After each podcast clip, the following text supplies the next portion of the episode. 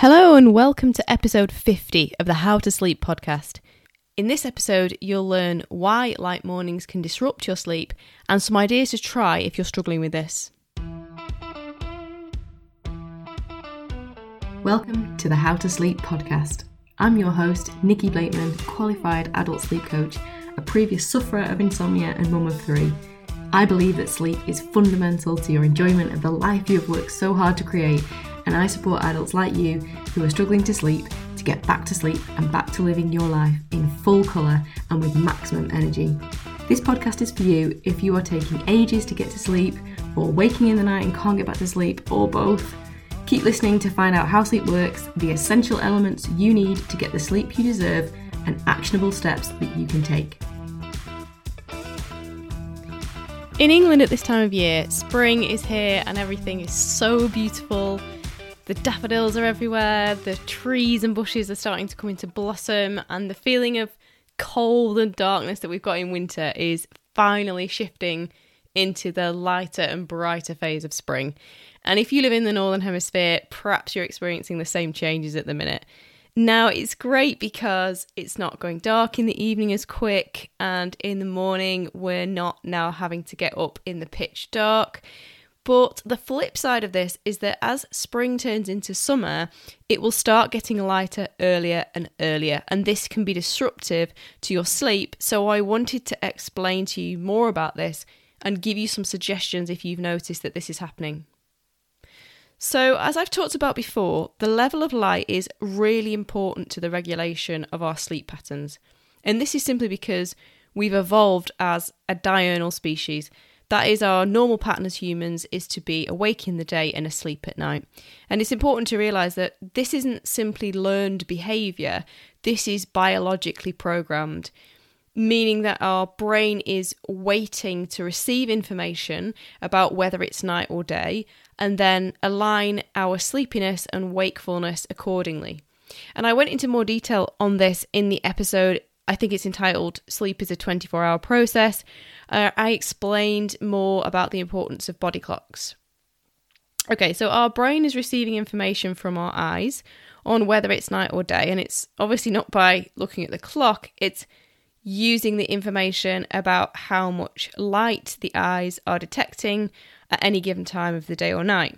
And if our eyes detect low levels of light or no light, then the brain can interpret this information as a sign that it's nighttime. And then this information is relayed to the parts of the brain that are in control of sleep. And when it's dark, the brain is biologically programmed to want to sleep in the nighttime. Now, it's not the only information the brain is using, obviously, to regulate sleep, but it is one of the most important ones. And then, conversely, when the eyes are exposed to higher light levels, it relays this information to the brain and it can then interpret this information to understand that it's daytime. And now the be- parts of the brain that control sleep are being advised that it's daytime and we're biologically programmed to be active in the daytime.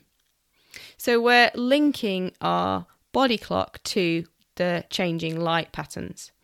So, if we think about the situation where it's nighttime and we're asleep and it's dark outside and our bedroom is dark, and the information to our brain is consistent with the state we want to be in, in other words, it's dark, therefore it's nighttime, and therefore our brain interprets that it's the best time to sleep. But then, as dawn starts to approach, the sky gets lighter and lighter outside, and this light is enough to start to come into your room and begin to increase the light levels in your room. Now, such is the cleverness of our biological design that our eyes actually continue to detect and register the level of light, even when they're closed. And when we're asleep, even. So you may not be aware that it's getting lighter because you're asleep, but your eyes are. And this information has been registered and it is being sent to your brain. Now, your brain is interpreting the increase in light levels probably as a signal that daytime is approaching, the active time, and so it informs the part of the brain responsible for sleep. What can happen at this point is that even if you haven't got enough sleep, your brain can still use this information to start to bring your sleep cycle to an end. And as it becomes lighter still, you could come more and more out of sleep until you wake up. Now, like I said, this is the beauty of our design that our brain is working behind the scenes, so to speak, whilst we're still asleep to get us ready to wake up and then to wake us up so that we're ready for the day, so that we can be ready to be active in the daylight. And when you live near the equator and the daylight patterns are pretty consistent throughout the year, then that's great. But when you live in a part of the world where the length of day changes really considerably depending on the season, this helpful mechanism can actually become a slight hindrance. Because if it becomes light outside from, say, 4 am, and your room is getting light from this time, then your eyes will be detecting this and then sending a signal to your brain, which could be interpreting this as a sign it's time to start waking you up. In which case, once this process starts, it could be harder to go back to sleep if you do wake up. So, this helpful mechanism then starts to actually become a hindrance, like I said. And particularly if you didn't have a full night of sleep because you've got a sleep issue, in which case it may be really important that you sleep all the way up until the time that you actually want to get up. You don't want to wake up earlier than you have to uh, and start to come out of sleep at 4 am. Okay, so now you understand what is actually going on here.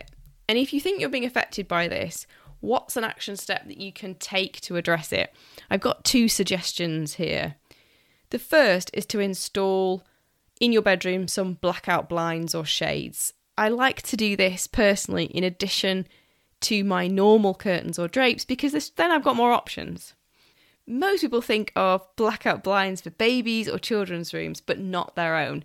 So perhaps you haven't considered this before, but I would really think about it. I really like it. So, this can be one way to make sure the light level in the room stays low as long as you want it to. The downside of this option is that you actually have to be awake to get up and open the blind in order to let the light in. So, you have to get out of bed in order to let the light in.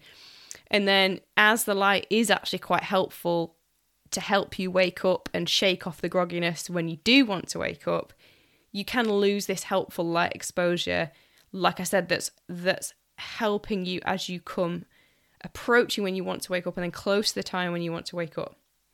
So, another alternative that I found helpful is to use a sleep mask or eye mask. And you can either sleep with this on right from the start of the night, or what I've also found effective if you don't want to sleep with it on all the way through the night, is to keep it to hand on the bedside table and then as you find yourself coming out of sleep because of the light, I just reach for it and put it on then. And then I find that it is easier to drift back into sleep. Whereas previously I might not have found it possible to get back to sleep once it's once the rooms are really light. And then obviously when I wake up and I want to wake up, then I can just take it off. Or if the alarm goes off and I need to get up, say if I've set an alarm, then I could just take it off. Then I don't have to get out of bed to let the light in, so to speak. Okay, so do reach out and let me know if you have any other suggestions for solutions that you found for this issue, because I'd love to hear from you. And if you didn't hear the last episode, you won't know that I've released a free training called How to Sleep First Steps, where I walk you through why your thoughts could be keeping you awake and my complete approach to getting back to sleep. So I'll put the link for that in the show notes. All right, have a good week and thanks for listening. Thank you for listening. I hope you found some value in today's episode. If you did, and you know others who would benefit from hearing this information as well, then please share with them.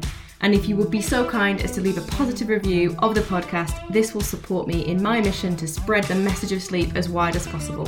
Thank you so much. If you can't wait until the next episode and you want more guidance right now, then head on over to my website and get access to my free sleep resources. Link in the show notes or follow me on Instagram at nikki.blakeman. Wishing you a peaceful night's sleep.